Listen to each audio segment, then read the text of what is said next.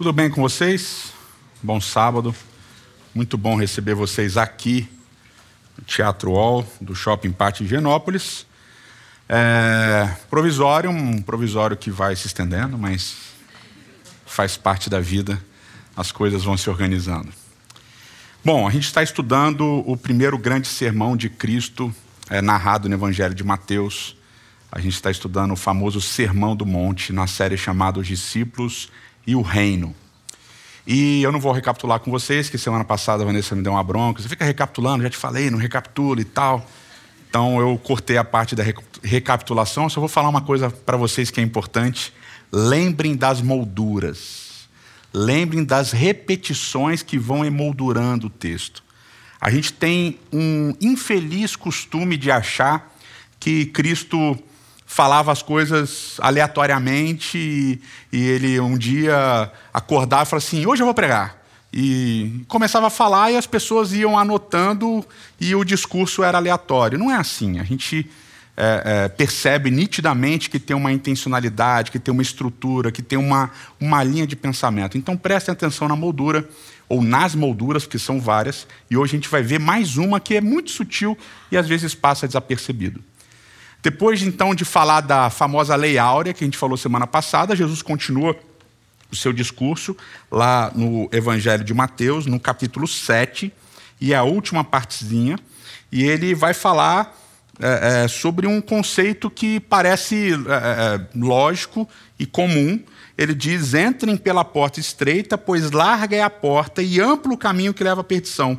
E são muitos os que entram por ela. Como é estreita a porta e apertado o caminho que leva à vida, e são poucos os que a encontram. Então ele vai criar uma oposição, ele vai falar uma posição, uma posição de uma porta que é larga, que tem um caminho que é largo e que conduz à perdição, e uma porta que é estreita, que conduz por um caminho estreito e que leva à vida. E ele vai fazer a oposição também entre muitos e poucos. E a ideia de caminho é uma ideia comum na antiguidade, comum na Bíblia também, comum até na poesia grega. O poema de Exíodo fala sobre dois caminhos. E aqui na Bíblia você tem Salmo 1, que é o, talvez o mais famoso, o caminho do justo, o caminho do ímpio. Você tem outros salmos, você tem Jeremias, você tem Deuteronômio, você tem vários livros que falam sobre caminhos. Sempre nessa oposição, um caminho bom, um caminho ruim, um caminho do justo, um caminho do ímpio, um caminho da vida, um caminho da morte, e assim por diante. Então a ideia de caminho é uma ideia comum. A ideia de porta já é uma novidade. Você não tem essa ideia de porta no Antigo Testamento, no Novo, e você também não tem essa ideia de porta em outros lugares. E a primeira pergunta é que porta é essa? Né? Pode ser qualquer uma, é uma multiplicidade de possibilidades. Pode ser a porta do templo, pode ser a porta da cidade, é, pode ser a porta dos céus, que parece ser o caso aqui, mas pode ser uma enormidade de portas. Ele não define que portas são essas. E aí você tem a porta larga e você tem a porta estreita. Larga e estreita. Só que a palavrinha grega aqui para estreita, ela não é uma palavrinha que significa uma coisa pequenininha. Na verdade, é uma, é uma palavra que indica a ideia de ser difícil de passar. Então, essa palavra pode ser usada, por exemplo, para descrever uma porta larga em que as pessoas se aglomeram para passar. Né? E vários de vocês que já foram em shows, né, recentemente, teve um show, uma série de shows famosa aqui em São Paulo e tal, ou você que vai em estádio de futebol e tal, quando o pessoal vai embora, vai passar, né, por aquela porta, a porta não é estreita. Ela é larga, mas tem tanta gente que todo mundo fica apertadinho ali para passar, então a porta acaba ficando estreita, é difícil de passar. Então não significa literalmente que a porta seja estreita, mas a ideia é que é uma porta difícil de passar. Então, basicamente, você tem, e aqui é importante, você não tem duas oposições, você tem uma oposição só. Não é a porta versus a porta, o caminho versus o caminho é a porta larga que conduz ao caminho largo e a porta difícil que conduz ao caminho difícil. Muitos vão aqui, poucos vão aqui. Então é uma oposição só. E a pergunta é: que oposição é essa? Qual é a oposição que ele está fazendo? É entre quem e quem? O que significa essa porta e o que significa esse caminho? E a gente precisa entender o contexto, a gente precisa entender como é que a coisa é construída aqui no sermão de Cristo. E ele continua. No verso 15 em diante, ele vai falar sobre uh, os falsos profetas. Então, no verso 15, ele diz: Cuidado com os falsos profetas. Eles vêm a vocês vestidos de peles de ovelhas, mas por dentro eles são lobos devoradores. Vocês os reconhecerão por seus frutos. Pode alguém colher uvas de um espinheiro ou figos de ervas daninhas? Semelhantemente, toda árvore dá bons frutos, mas a árvore ruim, toda árvore boa das, dá bons, toda árvore boa dá bons frutos, toda árvore ruim pode dar frutos bons. Nem a árvore ruim pode dar frutos bons. A árvore ruim dá frutos ruins. Então a árvore boa não pode dar frutos ruins e nem a árvore ruim pode dar frutos bons. Então, toda árvore que não produz bons frutos é cortada e lançada ao fogo. Assim, pelos seus frutos o reconhecerão. Então, a gente já falou sobre essa passagem, essa ilustração de Jesus em outros momentos, em outras séries. Mas é uma, é uma coisa que parece muito lógica, que faz todo sentido. Se você é uma árvore boa, você produz bons frutos. Se você é uma árvore ruim, você produz maus frutos. Você olha as pessoas e pelo fruto das pessoas você vai conhecer como elas são. É lógico, parece muito claro. Mas tem um detalhe. E o detalhe está no que são esses falsos profetas. Porque esses falsos profetas, eles são o quê? Lobos em pele de ovelhas. Você olha exteriormente e você vê o quê? Ovelha. Você não vê o lobo. O lobo está onde? Embaixo da pele. E aqui volta uma dinâmica de Jesus, que é uma dinâmica que está em todo o discurso do Sermão da Montanha. Qual é a dinâmica? Existe o que é visível, existe o que é exterior, e existe aquilo que é invisível, existe aquilo que é interior. E desde que Jesus fala, ouviram que foi dito aos antigos, eu, porém, vos digo, é essa dinâmica que ele está trabalhando. Existe o que é claro, o que todo mundo vê, mas existe aquilo que ninguém vê que está por baixo das coisas.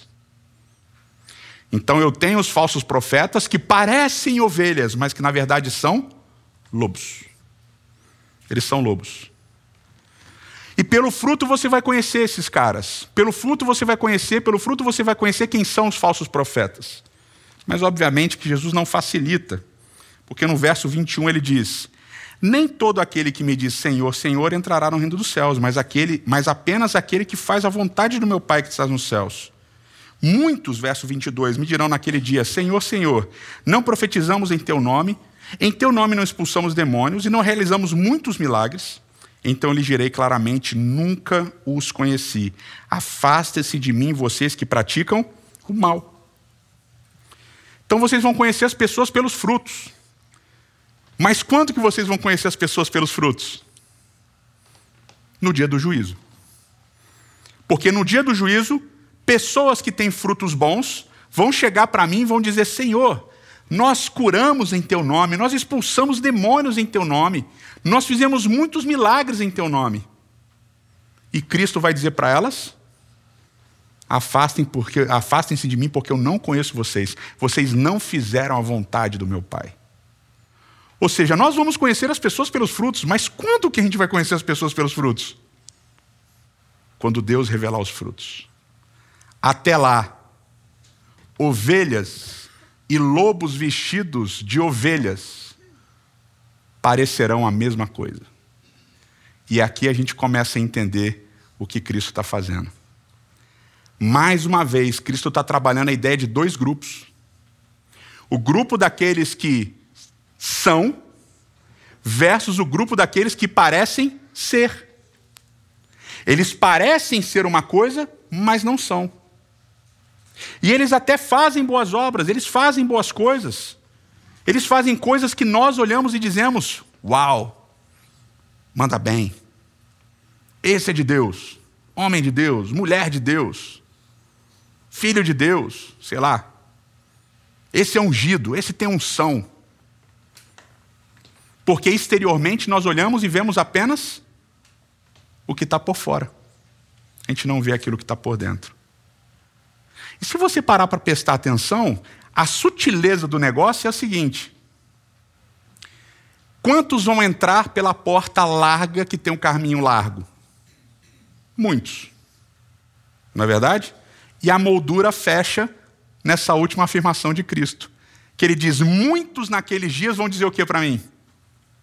Senhor, Senhor, em teu nome nós curamos, expulsamos demônios, profetizamos e fizemos muitos milagres. Ou seja, quem são os muitos que entram pela porta larga? São os falsos profetas, que são lobos vestidos em pele de ovelhas. E o que, que esses falsos profetas, que são lobos vestidos em pele de ovelhas, fazem? Coisas boas. Profetizam, fazem milagres, expulsam demônios, são todas as coisas que religiosamente são ótimas. Esses são os muitos. Fazem muitas coisas boas em nome de Deus. Todas as coisas que aparentemente, para todos nós que olhamos, são ótimos frutos. Mas nós não sabemos que, na verdade, eles são lobos vestidos em pele de ovelhas. E essa é a grande questão, a grande dinâmica do discurso de Cristo. Porque do início ao final ele vai trabalhar a ideia de dois grupos. Do início ao final ele vai trabalhar a diversidade desses dois grupos. Então ele começa falando de um grupo, ele começa dizendo: olha, felizes são os que estão à margem, felizes são os pobres de espírito, porque deles é o reino dos céus. Abençoados são os que choram, abençoados são os que têm fome e sede de justiça. Abençoados são os pacificadores, abençoados são os puros de coração. Abençoados são os que são perseguidos por causa da justiça, porque deles é o reino dos céus. Esse grupo que é perseguido é um grupo. O outro grupo são aqueles que perseguem. Os que são perseguidos versus aqueles que perseguem. Aí Jesus vai dizer: ouviram que foi dito aos antigos, façam isso façam aquilo. Não adulterem, não roubem, não isso, não aquilo. Guardem a lei e os profetas. Eu, porém, vos digo: não é só o que você faz, é o que você pensa, o que está dentro de você. Isso é exceder a lei. Amem aqueles que perseguem vocês. Ele vai continuar dizendo: olha, tem gente que vai dar esmola, tem gente que vai fazer coisas boas e anuncia para todo mundo e todo mundo fica sabendo. Mas tem um grupo que faz as coisas em segredo e o que a mão esquerda faz, a direita não sabe. Tem um grupo que vive ansioso porque quer acumular tesouros na terra, porque quer ter coisas, porque quer ter fama, porque quer causar. E tem outro grupo que confia que eu vou prover todas as coisas. Tem, outra, tem outro grupo que faz as coisas na surdina, porque quer só, simplesmente fazer o bem. Tem um grupo que ama apenas os amigos, os que são bons, os que merecem, os que fazem coisas boas. Mas tem um grupo que vai amar os inimigos. O sermão todo de Cristo ele vai ponderar sobre esses dois grupos. E ele vai chamar esse grupo de falsos profetas, que produzem frutos bons, mas que na verdade são lobos vestidos em pele de ovelhas. E esses falsos profetas, e esses que são lobos vestidos em pele de ovelhas, eles são devoradores. São esses os que vão perseguir aqueles. Mas esses não vão revidar aqueles, porque esses praticam uma justiça que excede todo entendimento, que é um amor que não devolve aquilo que recebe. É um amor que não devolve ódio, devolve amor. É um amor que não devolve perseguição, embora seja perseguido. É um amor que não devolve injustiça, embora receba injustiça. É um amor que desafia a lógica e que excede todo o entendimento. Nesses dois grupos, Cristo diz: os meus seguidores, os meus seguidores são aqueles que não simplesmente fazem a coisa, a coisa certa, mas eles experimentam internamente a motivação que move eles é o amor. E aí Jesus termina o Sermão do Monte com uma ilustração muito famosa. Aquele que escuta as minhas palavras e que as pratica, ele é semelhante a um homem que construiu a sua casa sobre a rocha. Veio a tempestade, vieram os ventos e a casa permaneceu de pé. Mas aquele que escuta as minhas palavras e não as pratica, esse é semelhante a um homem que construiu a sua casa sobre areia. E quando veio a tempestade, quando vieram os ventos, a casa caiu e ele teve grandes perdas. Mais uma vez, dois grupos. E o que é interessante é que nos dois grupos, ambos escutam a palavra de Deus, ambos escutam os ensinos de Cristo. E aqui Cristo favorece um grupo que é o grupo que pratica as palavras de Cristo. E tem duas palavrinhas que é bom mencionar, que aparecem muito aí no meio religioso, que é a palavrinha ortodoxia. A crença correta, o dogma correto. E tem outro que é a ortopraxia, é a prática. E Cristo aqui claramente parece favorecer a prática. Todo mundo escuta, todo mundo sabe. E a gente falou numa série recente, até o diabo crê, mas não pratica. Todo mundo crê. Agora, o que diferencia é a prática. Só que durante todo o sermão de Cristo, ele trabalha que não é apenas a crença correta, não é apenas a prática correta, é uma coisa que é anterior à crença e é uma coisa que é anterior à prática, que é o que está no coração. E talvez Paulo coloque isso de uma maneira que a gente entenda melhor. Paulo diz, 1 Coríntios capítulo 13, ainda que eu fale as línguas dos homens e dos anjos, se eu não tiver amor, serei como o sino que ressoa ou como prato que retine. Ainda que eu tenha um dom da profecia e saiba todos os mistérios, e tenha todo o conhecimento, e tenha uma fé capaz de mover montanhas, se eu não tiver amor, nada serei. Ainda que eu dê aos pobres tudo o que possuo e até entregue o meu corpo para ser queimado, se eu não tiver amor, nada disso me valerá. O Sermão do Monte, que Paulo parece ter entendido muito bem, diz basicamente o seguinte, e é duro, não é fácil não.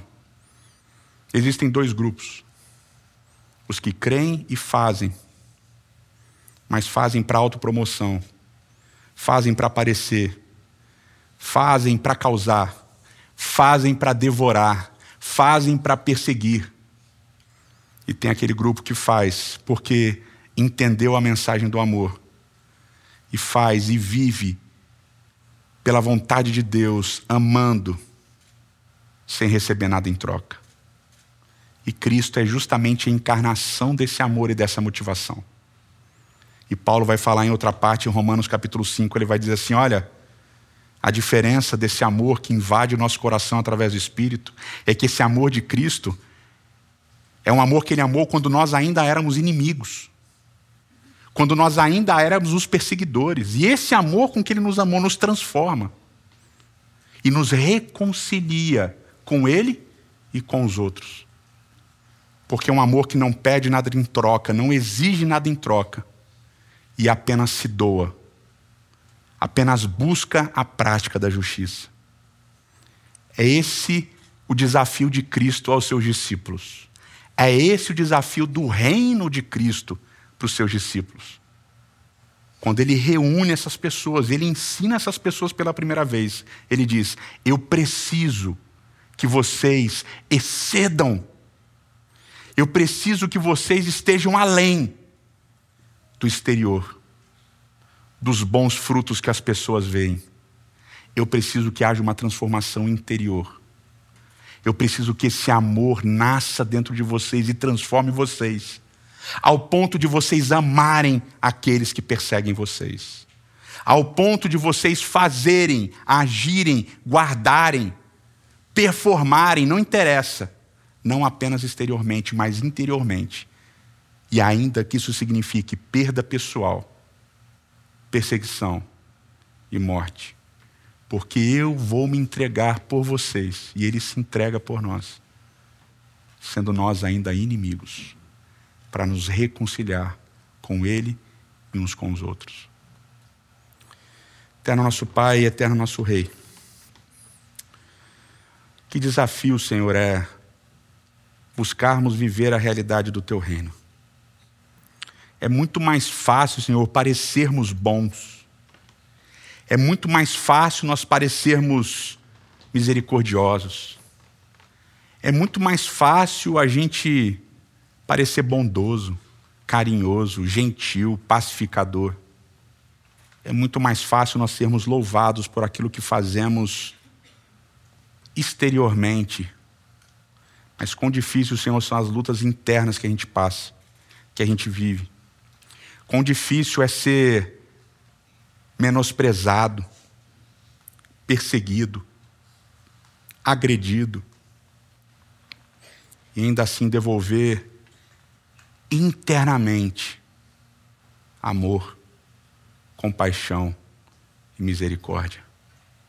Mas esse esse é o desafio. Esse é o chamado para nós que queremos ser teus discípulos, viver o teu reino aqui, agora, hoje, até que Cristo volte. Portanto, que teu Espírito nos capacite, que teu Espírito nos transforme, para que a gente possa viver esse amor que excede todo entendimento. Para que não sejamos lobos em pele de cordeiros, mas sejamos cordeiros, ovelhas, que realmente decidem entregar a vida por ti, pelo teu reino. É o que nós pedimos em nome de Cristo. Amém.